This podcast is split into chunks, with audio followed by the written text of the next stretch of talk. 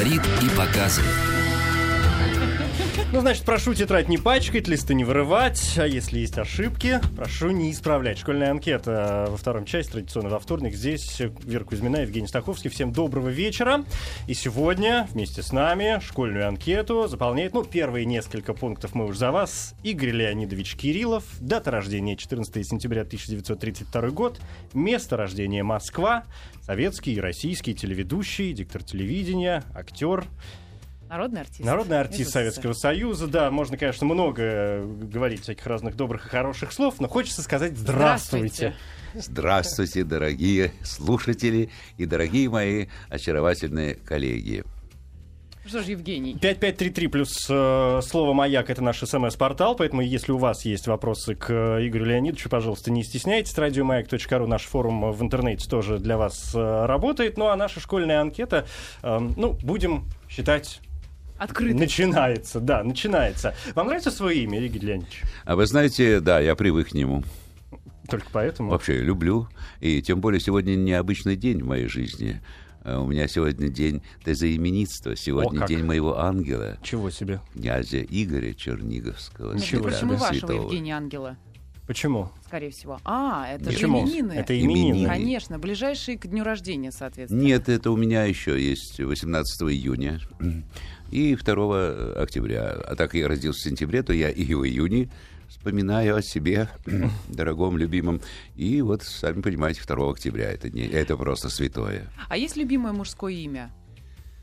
Мужское имя, да. Вот мой покойный сын его носил. И носит теперь мой внук, правнук, вернее, даже. Это сынишка моего э, внука, э, Всеволод. Всеволод. Ну, Всеволод. русское имя, да. Это славянское, Славянское имя, имя, да. Всеми владеет, который.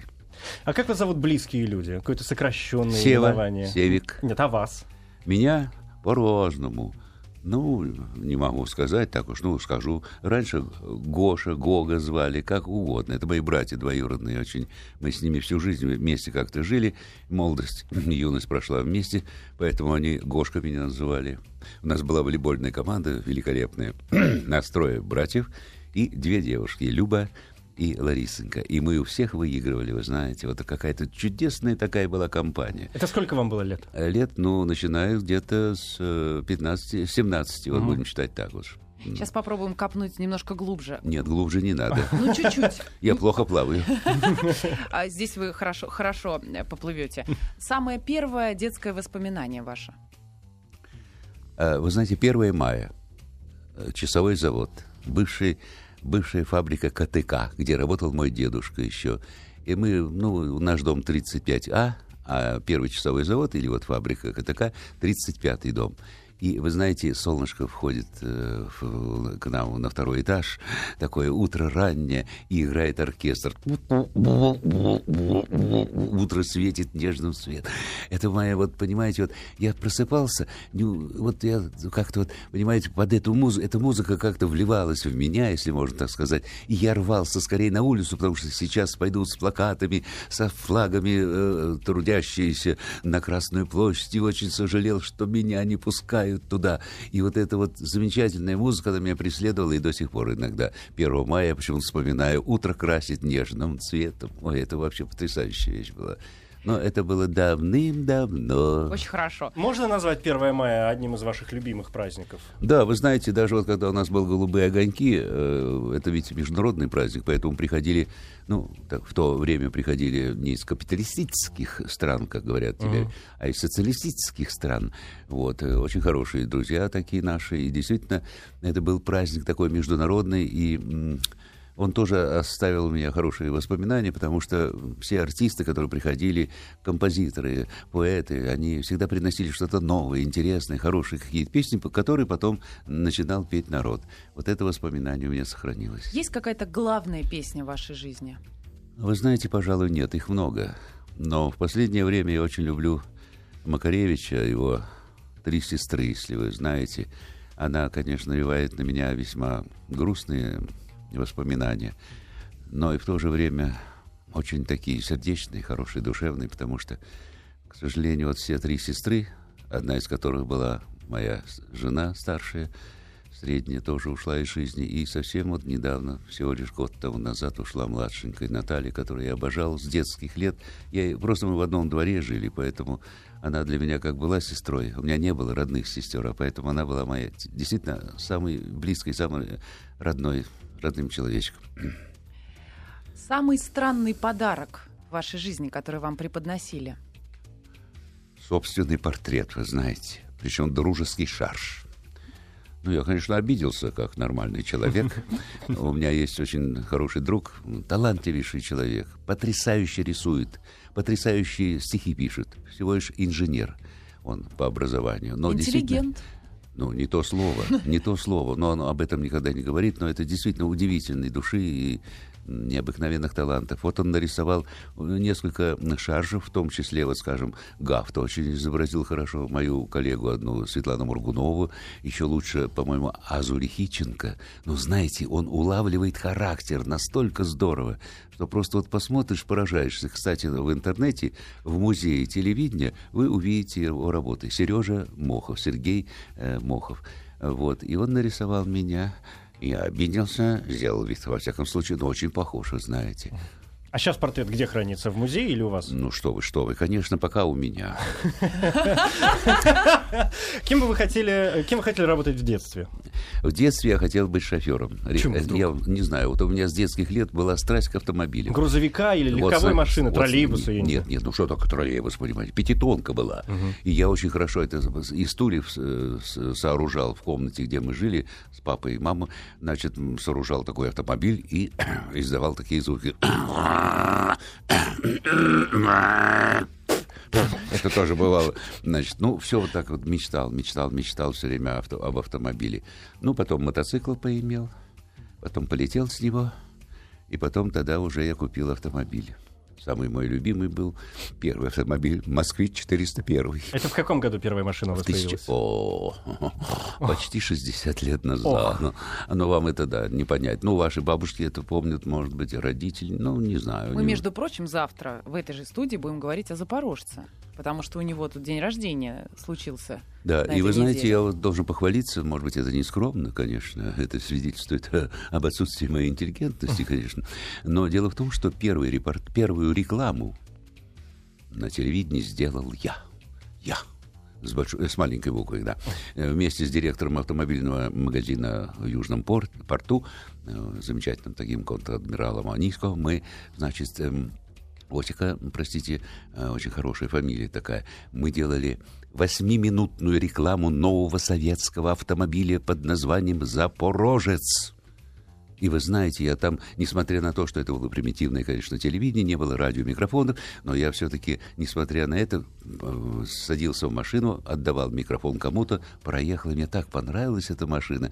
А в то время мы были безлошадные с моей супругой, а она в это время, она звукорежиссером э, работала, и она поехала в Канаду, там всемирная э, выставка была, там она в павильоне нашем работала. Ну, и я надеялся, что за те 7 месяцев, что она там работает, она, ну, хотя бы Запорожец привезет.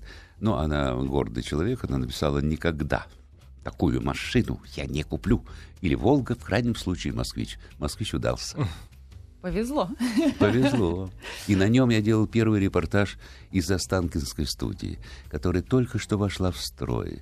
Вы знаете, после уютной Шаболовки, где мы привыкли жить как-то, ну, как в родной деревне, знаете, друг с другом встречаться, обсуждать, ну, понимаете, ну, ну дом родной. А тут я приехал в огромные студии, которые, в которых ничего не было, огромные сараи, пят, четвертая, пятая студия, это 600-метровые студии. Но, понимаете, у меня жуткое было состояние, но надо было улыбаться и делать, так сказать, сами понимаете, мину при плохой игре. Ну, и дальше у меня поехала первая студия на своей машине, уже приехал туда, потом въехал в первую студию тысячеметровую, там футбол можно играть, только зрителям негде было разместиться. Тоже без осветительных приборов, без всяких задников, ну, ну просто ужасные. И вот с таким тяжелым чувством я возвращался на Шабловку. У меня прямо аж даже комок в горле стоял, когда я подъезжал к Шабловке. Вот это родной дом. Ой, как кажется хорошо. А через три года переехали, оказывается, и так неплохо. А вы э, сейчас часто бываете на Шабловке? На Шабловке нет, редко. Теперь у нас э, ваши, наши друзья, соперники, э, я имею в виду телеканал «Россия», угу Они оккупировали давно нашу Жабловку. Недавно мы с Линой Вовк, кстати, на, по Мерзавцы, конечно. Телеканал Россия, это, Хочется конечно. сказать да. мерзавцы. Не-не-не, ну что вы, нормальные оккупанты. То есть это дру- друзья, соперника, они сделали все, что возможно, но они переделали все и переделывают до сих пор студии.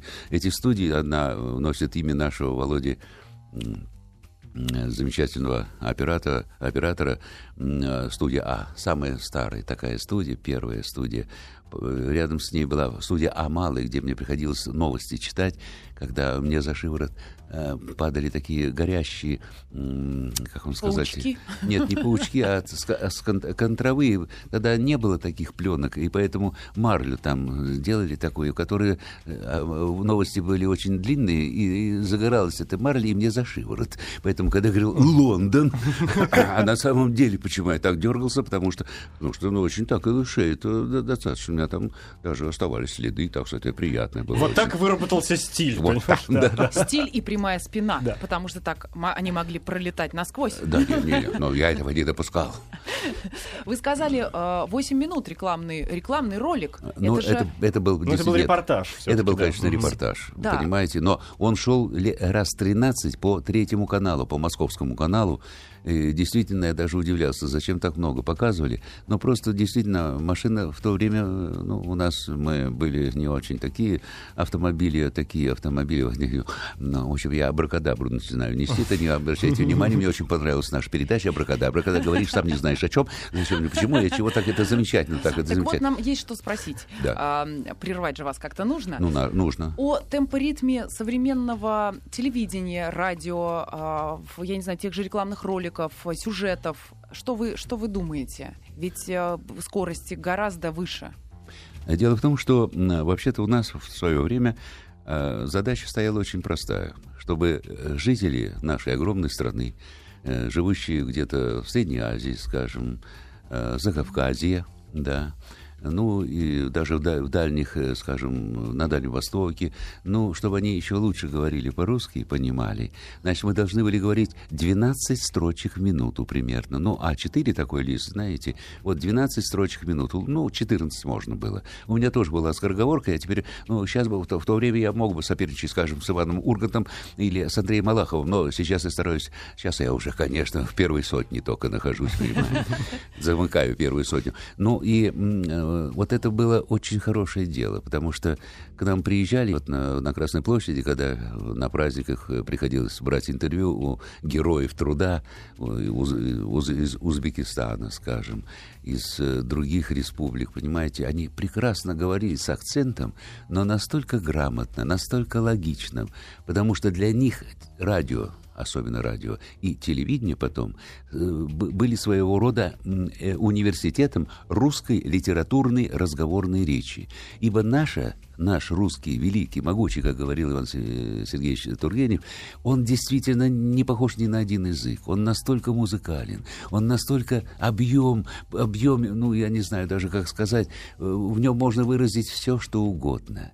И когда мне вот было очень трудно э, читать программу «Время», ну, особенно говорить «товарищ Леонид Ильич», ну, не по-русски. Даже мне пришли, большевики прислали письмо. Ну, что это такое? Мы э, Ленина никогда не называли товарищ Владимир Ильич. Просто товарищ Ленин или по имени отчеству. Товарищ Сталин или просто Иосиф Виссарионович. Ну, что это такое? Ну, я вот э, пришел к нашему председателю, и он мне сказал, а вы Салтыкова-Щедрина читали? Я говорю, да, проходил в школе, вот именно проходили. Сейчас же позвоните Стукалину, это был председатель гос, э, госкомиздата, там у него, может быть, осталось, как, э, значит, такие были талончики на получение полного собрания Салтыкова-Щедрина при советской власти. Это было очень тяжелое дело. Впервые, ну, в основном для членов и кандидатов члены, конечно. И вдруг, э, значит, оказалось у товарища Стукалина, он мне, конечно, тут же подарил этот талончик, я побежал скорее на Ленинский проспект в коллектор, получил Салтыкова-Щедрина. И он мне сказал, наш председатель Сергей Георгиевич Лапин, вот столетие мы отмечали в августе его, в июле этого года. Э, Умнейший был, конечно, очень сложный человек, но 15 лет он стоял во главе гостелерадио. Какое радио, какое, какое телевидение при нем было, несмотря на так называемый застойный период. Так вот, простите, я заговорился, но это абракадабра. Да. Салтыкова-Щедрину, да. Салтыкова-Щедрину, он сказал, Ведь в русском общении главное не то, что ты говоришь, а главное то, что стоит за этим. То есть без иронии, без сарказма, без юмора э, относиться к тому, о, чем ты говоришь, невозможно. Вы меня поняли? Я сказал, понял, Сергей Георгиевич. Я прочитал, конечно, Салтыкова-Щедрина и начал так работать знаете, во-первых, полегчало. Но, правда, в первое, первое время было ужасно. Я, видимо, перебрал. Поэтому два художника, один из Ленинграда, другой из другого города какого-то, в одно время почти прислали мне э, письма, в котором сказали, товарищ Кирилл, вот такого-то числа вы читали постановление ЦК КПСС и Совета Министров, но в глазах у вас было совсем другое. И я понял, что я перебрал, и понадобилось полгода, чтобы найти вот ту середину, чтобы относиться к тому, что ты говоришь, но так, как положено в русском общении. Вы заговорили о том, что было не очень удобно произносить э, товарищ Леонид да. Ильич. А есть слово, которое вы, ну не могу сказать ненавидите, слово, которое вы не любите, или которое вам, может быть, тяжело давалось как-то, или вас, ну, передергивало, когда приходилось его читать, говорить? А, вы знаете, я таких слов не помню. А? То есть все в порядке? Э, все в порядке, потому что за многие годы работы к таким словам очень хорошо привыкнуть понимаете, очень хорошо привыкли. Вот Женя не любит слово «катышки». Кто-то говорит на улице «симпотный» и меня выворачивает. Да, да. То есть есть конкретные слова, которые... Нет, конкретно вот сейчас мне очень нравится слово, знаете, значит, «набери меня», «я наберу тебя». Вы знаете, что это такое, нет? Ну, позвонить, да. Ну, о, ну, ну, ну набери меня, ладно? Я тебя наберу. Вот это мне... Причем достаточно... Э, коллеги даже некоторые... Но это вам нравится или не нравится? Ну, как вы думаете, может это нравится или нет? Дело в том, что мой отец был всю жизнь редактором, военным редактором военной издата, и он был настоящим фанатом русского языка. Ну и у нас э, Флора Леонидовна Агеенко, которая выпустила многие словари для нас с вами, она тоже была таким фанатом, и мне удалось ее с радио перевести к нам на телевидение. И вот мы постарались сделать, ну, во всяком случае, э, уровень нашего языка, русского литературного разговорного, поднять на э, достаточно высокий уровень, хотя радио было намного выше и лучше нас, понимаете.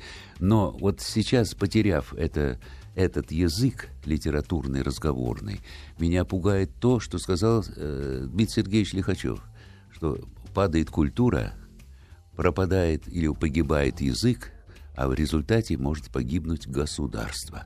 И вот на это бы я бы особое внимание обратил, и не только вот нас с вами, работников эфира, но и наше руководство – чтобы очень серьезное внимание уделить нашему национальному русскому литературному разговорному языку.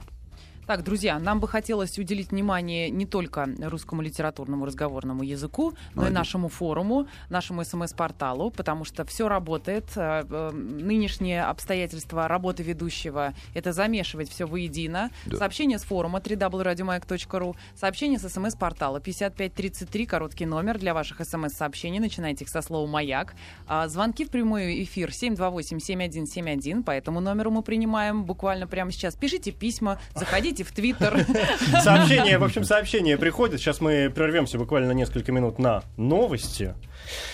А после этого продолжим школьную анкету вместе с Игорем Леонидовичем Кирилловым. И неизвестно еще, до чего договоримся.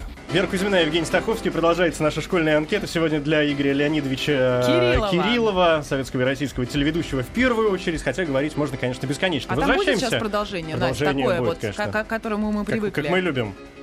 А, там э, оно такое длинное, все вверх, вверх, вверх и никогда не заканчивается. Когда, Вера, будет твоя школьная анкета, ну, мало ли, в честь Нет, твоего дня жду, рождения я жду устроим. вот этого момента. Па -па я тебя спрошу, кто написал. А, все, я ушла.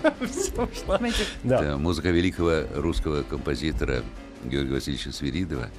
Когда я его спросил, между прочим, а вот как вам удалось написать такую чудную музыку, в общем, ну, хорошему, но не очень фильму «Метель»? Он говорит, как? Я просто читал Пушкина вслух. И я услышал эту мелодию. Представляете себе? А у него есть вообще пушкинский венок, романсы на стихи Пушкина. Изумительная музыка, потрясающая. Светов вообще большой молодец, да. Это да. великий, великий русский человек. композитор. Но это все это время вперед, как мы все хорошо прекрасно знаем. Возвращаемся к нашей школьной анкете. Да. А... Чего вы никогда себе не позволите, Игорь Леонидович? Оскорбить женщину. Принято. Я записываю. А чего бы не смогли простить самому себе? Очень много, много, много как чего-чего? Нет, вы знаете, вы напрасно задаете такие вопросы, понимаете, э, на которые очень трудно ответить. А, я многое себе не прощаю, и сейчас до сих пор борюсь с детства со своими недостатками. Но как борюсь, вы знаете, вот... Да. Неистово. Неистово. Бесконечно и без результата. Э, то есть мало результатно. До сих пор, к сожалению, очень много недостатков, поэтому очень... вопрос хороший. Да, да. С кем из людей прошлого вам бы хотелось поговорить? Откровенно говоря, с очень многими людьми. Особенно, например, с Ираклем Лаурсабовичем Андрониковым. Такого человека, вообще он для меня был таким маяком и остается маяком на всю жизнь потому что кроме своей научной деятельности, литературной деятельности, он был великим артистом радио и телевидения. Как он умел свой, свои э, давно написанные рассказы устные так реанимировать и, превра- и превращать их просто вот в только что написанное. Он даже дома у меня вот сидел и рассказывал устный свой, видите, простите, это тавтология, рассказывал свой устный рассказ таким образом, что я даже поверил, хотя я знал, что в трехтомнике я уже почти сам наизусть знал, что он только что, вот только что это сочиняет. Вот это великий артистизм, природный, подчеркиваю, не наигранный, не театральный, не киношный никакой, а именно природный артистизм. Вот он остался для меня все равно вот тем недосягаемым, конечно, маяком, ну, я думаю, для нас, для всех, потому что очень часто рекомендую вот нашим молодым, начинающим, если есть возможность, обращаться к его записанным выступлениям, особенно по телевидению, потому что там самые лучшие такие были на, на кинопленке еще записи были. Так что вот это очень поможет тоже. В анкетах старшего класса появлялись вопросы «Куришь или нет?» Например. Да, и у нас на нашем сайте люди спрашивают об этом. С какого возраста вы курите? Хороший вопрос. Без комментариев. Едем дальше, да. Курю. А какие у Игоря Леонидовича отношения с компьютером и интернетом? Марина спрашивает из Москвы. Э, пока товарищеские. Насчет дружеских не могу сказать, но кое-что освоил. А смс вы пишете? А как же? Мама, это сейчас я к своей маме обращаюсь. Да. Стыдно, стыдно тебе, Нет, стыдно. смс обязательно, вы знаете, это очень хорошо. И причем э, замечательное, конечно, достижение на нашей науки, нашей техники, то, что я могу действительно куда угодно послать, даже за границу. Даже далеко-далеко. А поговорить за границей? Ну, это э, хорошо, тоже прекрасно, но иногда... Бесплатно. Иногда... Ну, насчет, насчет бесплатно не надо. Ну, что мы такие бедные, что ли, что нам трудно заплатить. Ну, за границу это что значит? Вот в Беларусь звонишь, например, самое дорогое, по-моему, удовольствие, 5 рублей с чем-то, да? Поэтому я предпочитаю в Германию. Там всего там 0,90, э, 90 копеек, понимаете? Там лучше даже, понимаете? Но когда они нам звонят, с них хоть берут очень много евриков, понимаете, за это дело. Поэтому мы с дочерью общаемся через Skype. Ну, да. то есть компьютером на «ты». Что всегда есть в вашем холодильнике? Э, Хороший вопрос. Но я бы сказал все, все, что нужно. Но я, честно говоря, не гурман, поэтому если есть э, э, сыр плавленый, ну, знаете, такой мягкий-мягкий. Волна? Такой, ну, что вы, что вы, волна. Я не, не могу достать. Дружба, например, очень хороший сыр. Но лучше виоля виоля, знаете, как-то хорошо. Или такой сыр уже нарезанный, нарезанный, угу. такой литовский очень хороший сыр. Вот. Даже масло можно не нужно. Главное, чтобы было кофе, кусочек хлеба и э, сыр. Много кофе? Кофе нет. Один раз утром. Иногда, когда давление падает почему-то, то тогда нужно второй раз. Но когда я работал, как вот вы, очень много и приходилось для того, чтобы держать себя в таком хорошем состоянии во время, э, когда я работал, на, особенно на программе «Время», конечно, то э, приходилось не обедать даже в этот день лучше. Лучше всего прийти в буфет, тебе нальют хорошего кофе, дадут очаровательный пирожок слоеный с мясом, ой, и наши любимые картошечки пирожные такие, знаете, и все, я сыт на весь день. Потому что только домой, когда приходишь, знаете, это и моя жена тоже, знаете, вот она Однажды я встаю, смотрю, она как хомяк, знаете, сидит в кухне, и вот только щеки. Ну, а после работы пришла, вообще работа ужасная звукорежиссера, сами понимаете. И да-да, это я имею в виду вас, вас ваших коллег, да. Вот, и смотри, хомячок ест черный хлеб, простой, с маслом. Понимаете, потому что весь день тоже не ела. Она, она приходила домой даже, знаете, мама ей открывала дверь, она доставала пропуск и показывала ей. Она говорит, Ирочка, что вы, что вы, вы же домой пришли. Ах, да. То есть она всю дорогу, пока ехала домой, а, как бы пленку, так сказать, всю вот просматривала, где она ошибку, где она что-то такое не поладила с операторами, потому что микрофон э, в кадр попал, там не спектакли снимали, очень... очень... Чтобы далеко от холодильника мы пока не будем уходить. Нет, холодильник-то рядом стоял, да. Любимый, любимый фрукт, может быть, есть, овощ. Любимое блюдо. Ой, ну что вы такие вопросы задаете? А школьная анкета. А, школьная анкета. Значит, любимый фрукт у меня тот, что свежий. Вот. Это может быть, э, особенно вот день, в день рождения у меня всегда э, были на то время э, бананов не было, но был всегда арбуз. Это любимый фрукт, очень хороший фрукт. Видите, слюна пошла, извините. А он опять же сезонный, поэтому Ну, сезонный, не всегда... да. Нет, именно 14 сентября поспевают самые Да, лучшие самые сорта хорошие, астраханских арбузов. Но потом, когда я попробовал херсонские, я понял, что они тоже хороши. Опять слюна пошла, простите. Ладно, едем дальше. Вы суеверный человек?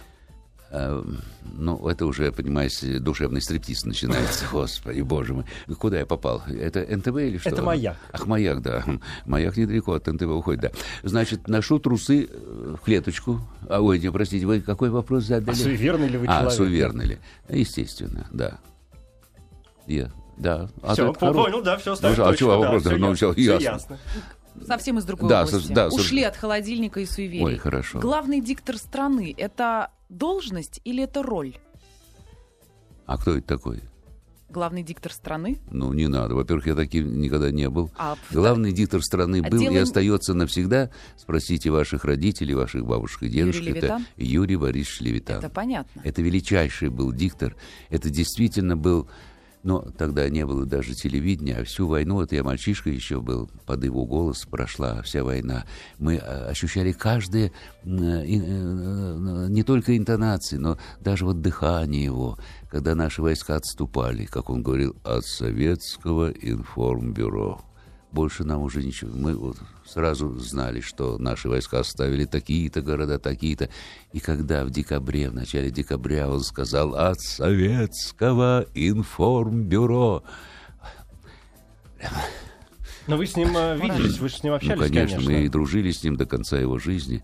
Замечательный был человек, когда первый раз я с ним встретился, я боялся, что это большой, двухметровый такой какой-то, вообще, ну, знаете, сами понимаете, не подойдешь. Нет, простой, небольшого роста, в очках, улыбчивый, мягкий человек. Он наговорил мне такие хорошие, так, незаслуженные, конечно, честно я вам скажу, абсолютно комплименты, ну, чтобы меня воодушевить.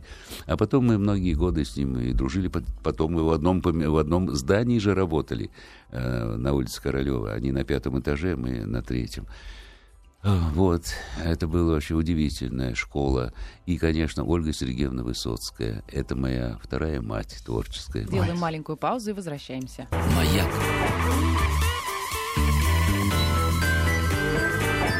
Говорит и показывает.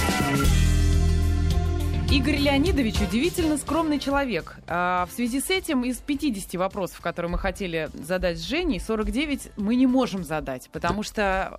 Потому что... Но есть люди, которые этого не боятся. У нас в нашей школьной анкете есть рубрика «Секрет», которая заключается в следующем. Человек, который к нам приходил уже в эту нашу анкету. программу, в нашу школьную анкету, записывает вопрос для следующего нашего гостя. При этом не подозревая даже, кому этот вопрос будет э, адресован. Э, и вот теперь этот самый секретик нам нужно открыть. Вам пригодятся наушники.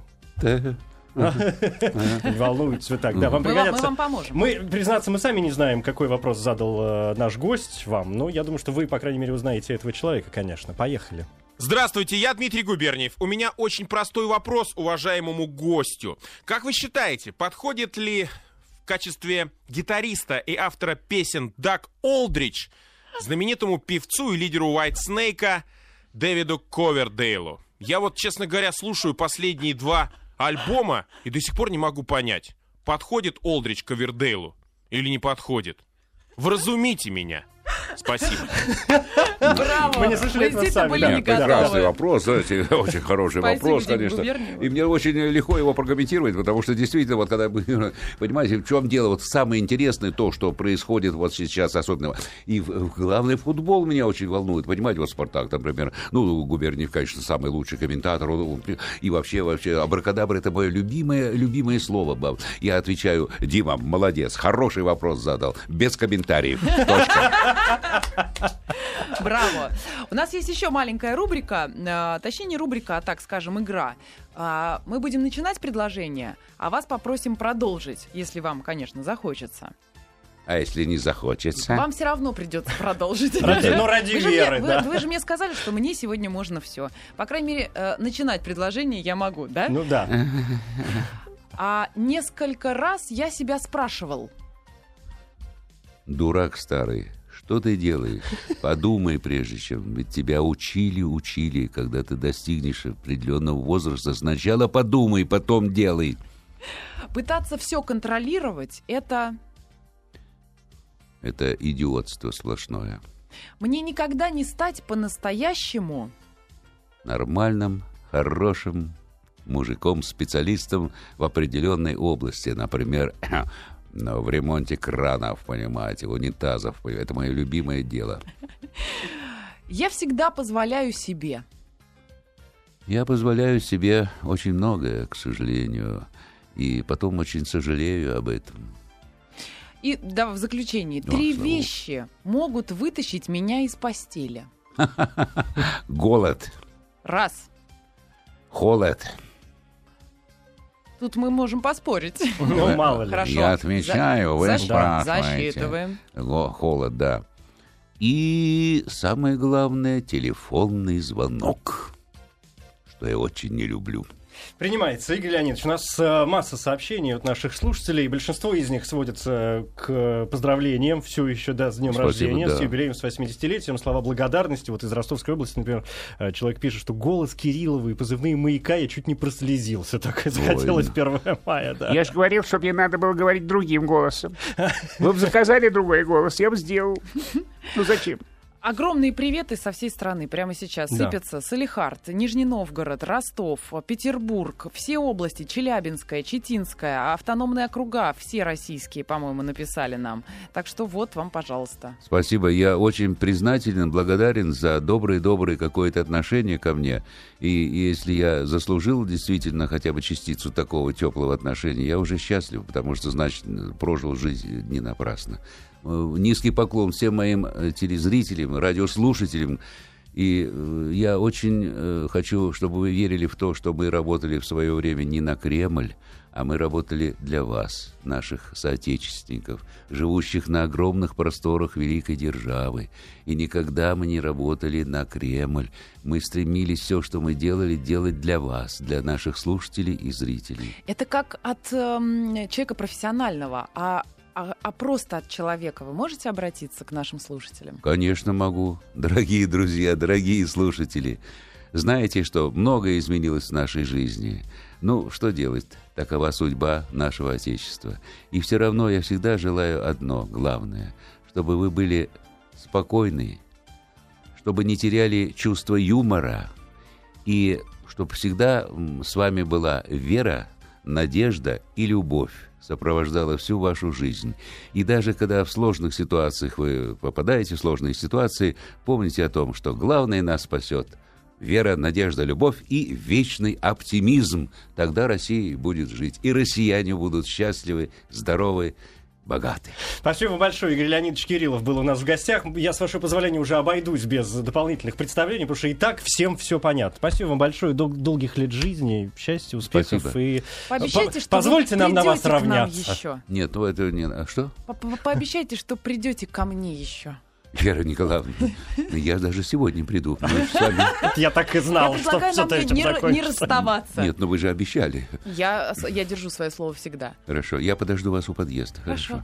Э, Женечка, спасибо Да, большое. спасибо большое. нет, ничего, да, ничего, спасибо. Ну и ты да, заходи, да. Жень. А, может быть, вы, Вера Николаевна, отпустите Ну, а, знаете, а мне уже ничего не остается. Конечно, отпущу. Что же Ну, делать? спасибо. Конечно. Вы молодцы. Мне очень приятно было с вами работать. Я совершенно чувствовал себя свободным от всего человека. Вы представляете себе?